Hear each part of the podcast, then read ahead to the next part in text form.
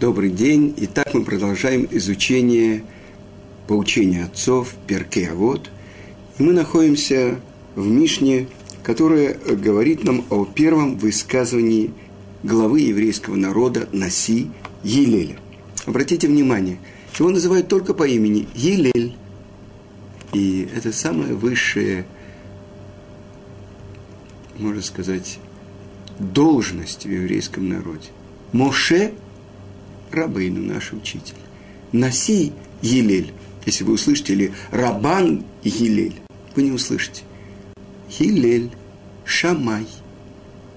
Вы понимаете, человека, которого в еврейском народе так называют, это говорит об о особенном его уровне. Итак, я хочу привести э, удивительные истории, которые приводит Талмуд.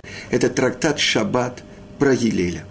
И здесь э, сразу определяется характер двух глав еврейского народа – Елеля и Шамая. И обычный взгляд такой, Елель, он любит творение, приближает их к, э, к Торе, а Шамай, он этот самый э, сухой, э, очень строгий законоучитель, который толкает всех там измерительными приборами и так далее – так вот, действительно, Талмуд описывает такую историю. Но мы должны понять, что когда спросили у пророка Ильяу, кто прав, Илель или Шамай? И он ответил, это и это слово Бога живого. То есть оба они были полностью посвящены, полностью направлены чтобы осветить имя Творца. Но отличало Елеля одно качество. Больше то, что было в нем, чем в Шамае. То, что он был анаф. Савлан вешафаль рох.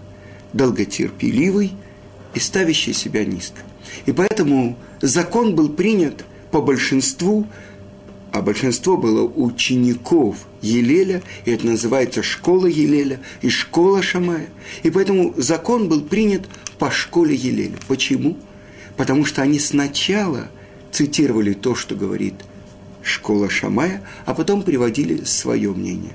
И это все идет от учителя, от Елеля. Так вот, их учитель говорит, что как он воспитывает своих учеников, чтобы они были как ученики Аарона – чтобы они стремились приблизить евреев к Торе. Но как? Через любовь. И даже если еврей, у которого нету никаких достоинств, он только творение Творца, люби его. Ты должен видеть в нем божественную душу, которая находится в этом теле. Твой брат, часть самого себя. Так вот, рассказывает Талмуд, трактат Шаббат, 31 лист, что пришел один нееврей к Шамаю и сказал, обучи меня всей таре, пока я буду стоять на одной ноге. Вы понимаете, что это такое? Как воспринимает это Шамай? Это оскорбление Торы. И он толкнул его. Сказано, что аматам а биньян – это такой измерительный примор. Ну, сейчас бы мы сказали, линейкой была в его руке линейка. Может быть, этот нееврей хотел встать на одну ногу. Чтобы он не успел встать на одну ногу, он толкнул его. Он встал на две ноги, он сказал, выходи. Это нет у меня такой тары, которую можно обучить, пока человек стоит на одной ноге. Но когда он пришел к Елелю, он сказал, нет проблем. Может становиться на одну ногу. И что он ему сказал? То, что ненавистно тебе, другому не делай. Но мы задали бы вопрос. Ведь в Торе написано это же выражение по-другому. Вагафталереха камоха. И полюбить другого, как самого себя. Почему он изменил? И многие комментаторы объясняют, что так он сказал не еврею. Почему это основа всей Торы? То есть, то, что ненавистно тебе, не делай другому. То есть, вся Тора учит меня поставить себя на место другого. Тебе ненавистно, чтобы тебя оскорбляли, чтобы тебя крали, чтобы тебя презирали, чтобы к тебе относились не, не, недостойно. если ты поймешь, что в другом заключен ты сам, и то, что ты не любишь и не хочешь, чтобы делали тебе, через это ты можешь понять, это основа всей Торы. А дальше что сказал ему Гилель? Многие, которые цитируют, не знают, что дальше написано. А дальше вся остальная Тора – это комментарий. Иди и учи. И сказано, что этот не еврей, услышав эту основу, он пошел и учился, и принял еврейство. Другой, другой случай. Один нееврей слышал, как учили про одежды первосвященника. В нашей Мишне сказано, что будь из как ученик Аарона. Так вот, первосвященник в пустыне – это Аарон. И на груди у него был Хошен Амишпат, нагрудник, в котором было 12 драгоценных камней. А на голове у него была золотая пластинка, на которой было написано Кодыш Ляшем, святыня во имя Творца, и четырехбуквенное имя Творца. На голове у него был особенный головной убор, ну, мы бы сейчас назвали это тюрбаном, и одежды его были э, из белой ткани, из голубой ткани, из пурпурной ткани. По краю его рубахи э, были э, золотые колокольчики, э, были гранаты – его поразило великолепие одежды первосвященника. Он пришел к Шамаю и сказал, прими меня в еврейство, чтобы я получил такие одежды. Шамай его прогнал. Он пришел к Елелю, он сказал, нет проблем, давай начнем учиться. И они начали учить Тору. И когда дошли они до того места, где сказано, что каждый чужой, тот, кто не является первосвященником, если он оденет эти одежды первосвященника, ему будет полагаться смерть, если он придет в храм, чтобы служить. Так понял этот нееврей, что даже еврейский царь, если он наденет эти одежды, ему будет полагаться смерть. То есть он не имеет права служить в храме. Только Аарон и тот избранный из сыновей Аарона, которого выбирают братья, чтобы он был первосвященником. И он принял еврейство. И он тоже пришел к Елелю и сказал, благословен ты, Елель, что благодаря тебе мы приняли еврейство и вошли под крылья славы Творца. И то, что Шамай их оттолкнул, в этом было, как бы по мнению Шамая, уважение к Торе. Еще один пришел и сказал, э, письменный Тору я готов учить, а устную нет. И тоже оттолкнул его Шамай. А Елель начал учить его алфавиту. Вот это буква Алиф, а это буква Бет. На следующий день пришел к нему опять учиться этот не еврей. И вдруг на букву Алиф Елель говорит, это буква Бет. А на букву Бет он говорит, это буква Алиф. Эй, ты же вчера мне сказал наоборот. Тогда послушай, откуда ты знаешь, что вчера то, что я сказал, это правда?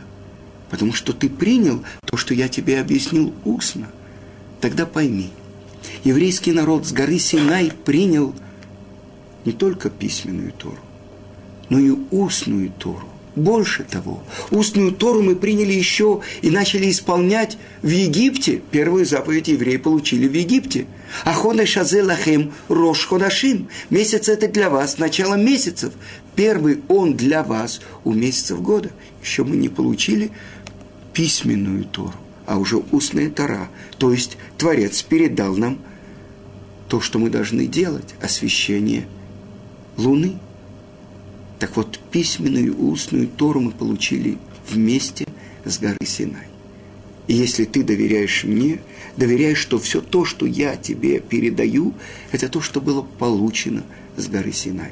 И также и этот нееврей принял и вошел в еврейский народ. Но вернемся к нашей Мишне. Люби творение и приближай их к Таре. Люби творение. И это прежде всего, по мнению Гаона из Вильна, сказано про еврейский народ. «Ваагавта лереха камоха заклаль гадоль бетура». и полюби близкого твоего, как самого себя. Это основа всей Торы. Но с другой стороны, мы тут же должны задать вопрос, как это основа всей Торы? Это только отношения между человеком и другим человеком, между евреем и евреем. А где отношения между человеком и Творцом? И на этот вопрос тут же отвечает Раши в комментарии на это место в Талмуде. И он говорит, что близким Реэйха, у Реэй Авиха и близкий твоего отца – так называется сам Творец. И тогда понятно, что полюби близкого твоего, как самого себя, это что значит? Прежде всего, это мое отношение к другому. Если я только делаю первый шаг, чтобы выйти из той тюрьмы, персональной тюрьмы, в которой я нахожусь, это мое огромное эго, мое я – мой пупок, вокруг которого крутится весь мир.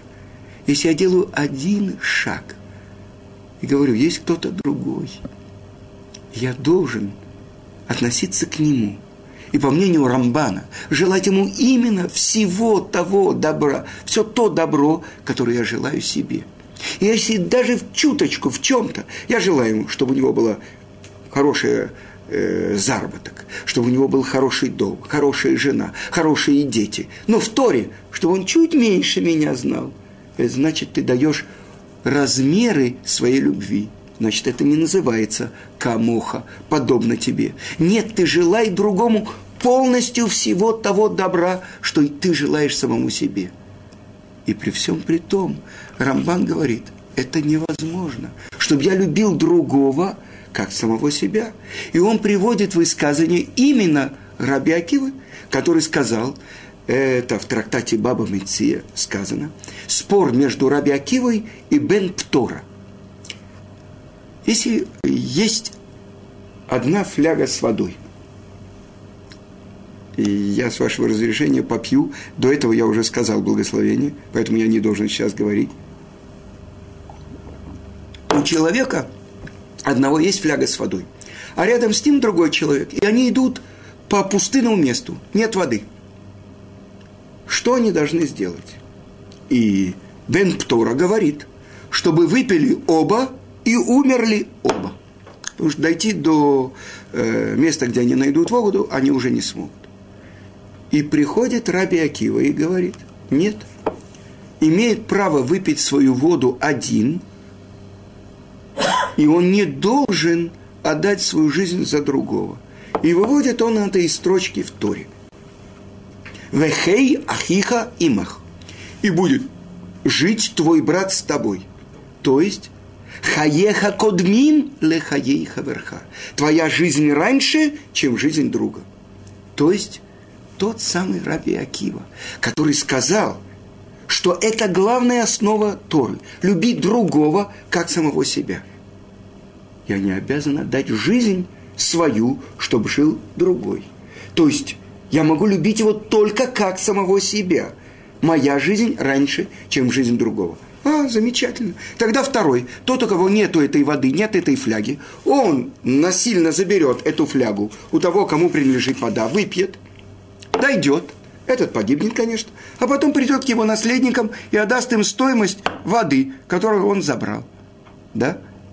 Нет он будет называться убийцей.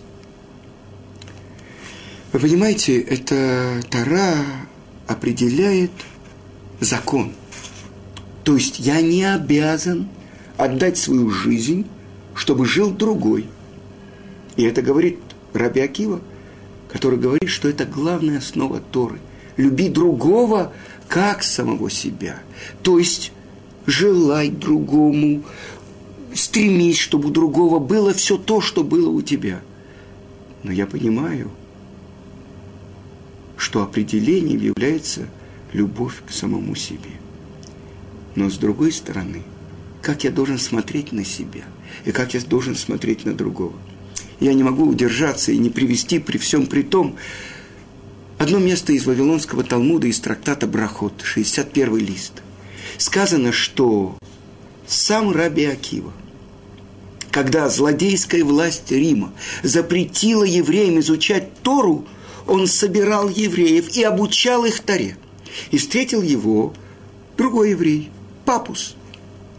И спросил его, Акива, разве ты не боишься властей? Почему ты делаешь? Ты явно нарушаешь этот закон. И тогда Раби Акива привел ему пример. Ты знаешь, на что это похоже? Я приведу тебе притчу. Это похоже на реку, в которой мечется рыба. А по берегу идет лис. И лис говорит, рыбы, рыбы, что с вами происходит? Они говорят, рыбаки закинули сети, и мы боимся, что они могут нас ловить. «О, у меня есть хорошая идея», – отвечает лис. «Вы знаете что? Поднимайтесь на сушу, переждите, когда пройдут эти рыбаки с сетями, и будем жить в мире, как жили ваши предки с моими предками», – отвечают ему рыбы. Говорят, лис, что ты мудрый зверь. Ты не мудрый зверь, ты глупый зверь. Если вместе нашей жизни нам угрожает опасность, тем более вместе нашей смерти, то есть на суше – и отвечает, продолжает Раби Акива, если мы продолжаем заниматься Тарой, и она называется нашей жизнью, тем более, если мы оставим ее. И не прошло долгое время, и арестовали римляне Раби Акиву, и держали его в тюрьме, и через какое-то время в ту же тюрьму попал Папус бен Иуда. И когда они оказались в одной камере, спросил э, Раби Акива, папус, что тебя привело сюда?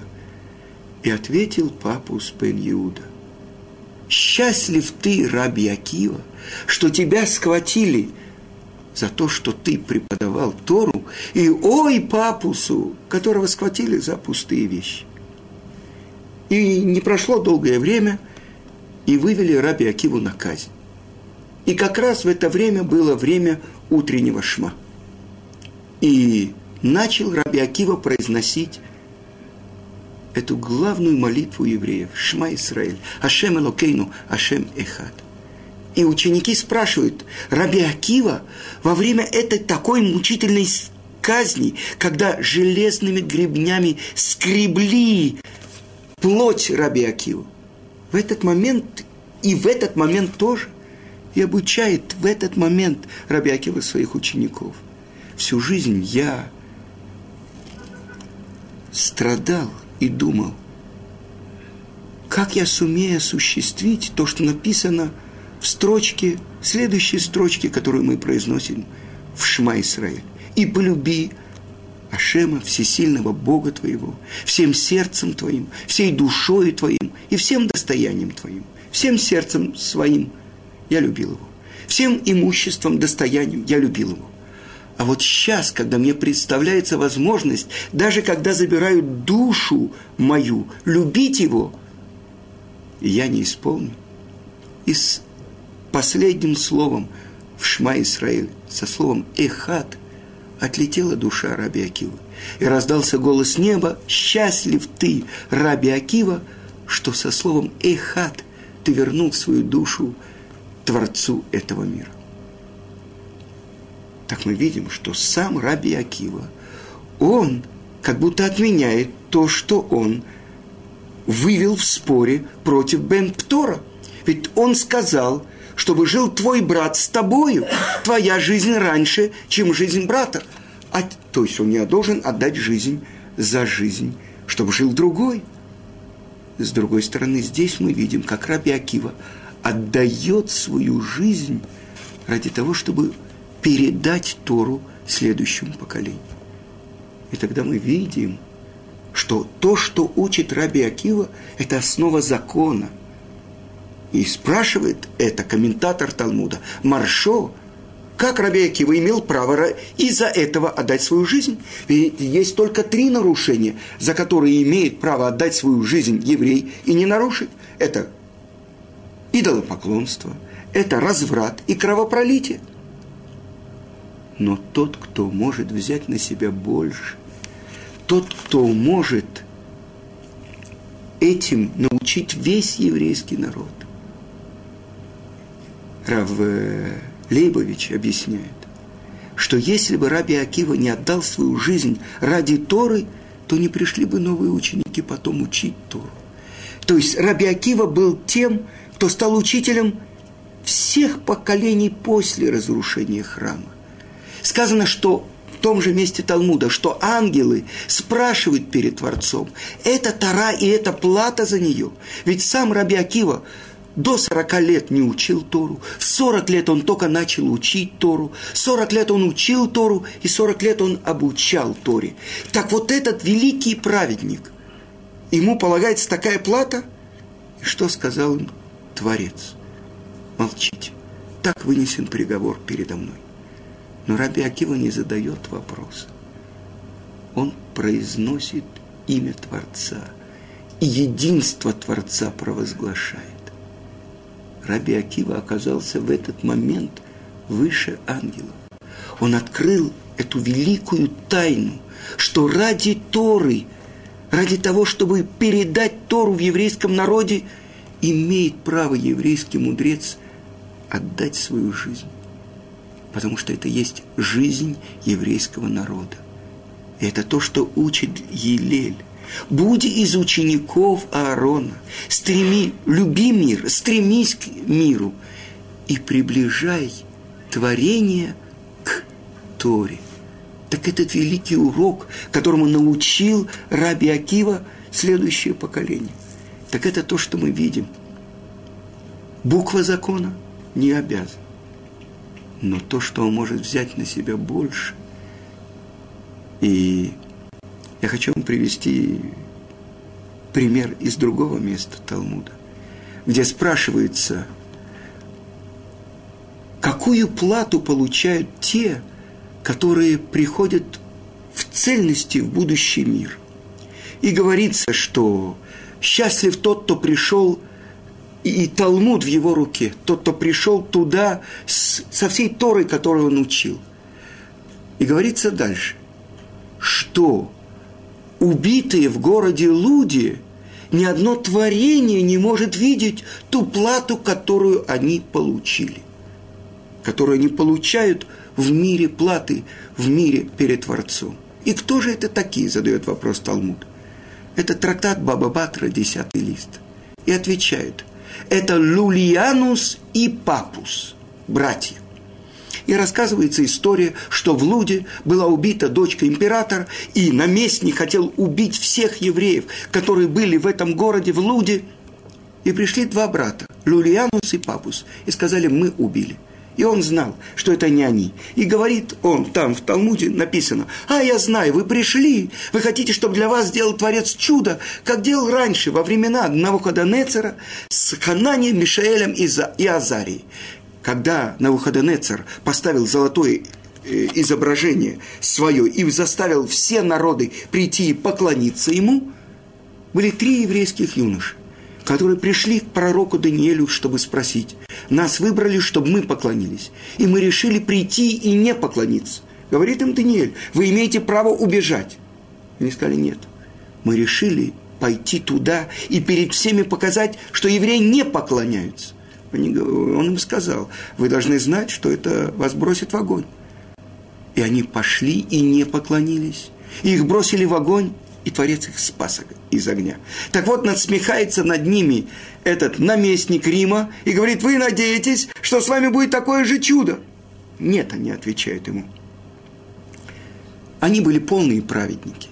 И Навуходонецер был царь, который достоин был увидеть такое чудо. А этот злодей недостоин, а нам, как видно, перед Творцом полагается наказание. Но учти, что если ты сделаешь то, что в твоем сердце, ты должен знать, что безнаказанно тебе наша кровь не останется. При всем при том, он их убил, а после этого пришли другие посланники из Рима и буквально железными палками размножили ему голову. Так вот, Лурианус и Папус.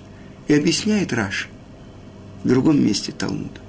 И объясняет это потом Гаон из Вильна, более глубокие вещи что это тот самый папус Бен Иуда из истории из Вавилонского Талмуда, из трактата Брахот, который оказался в одной камере с Раби Акивой.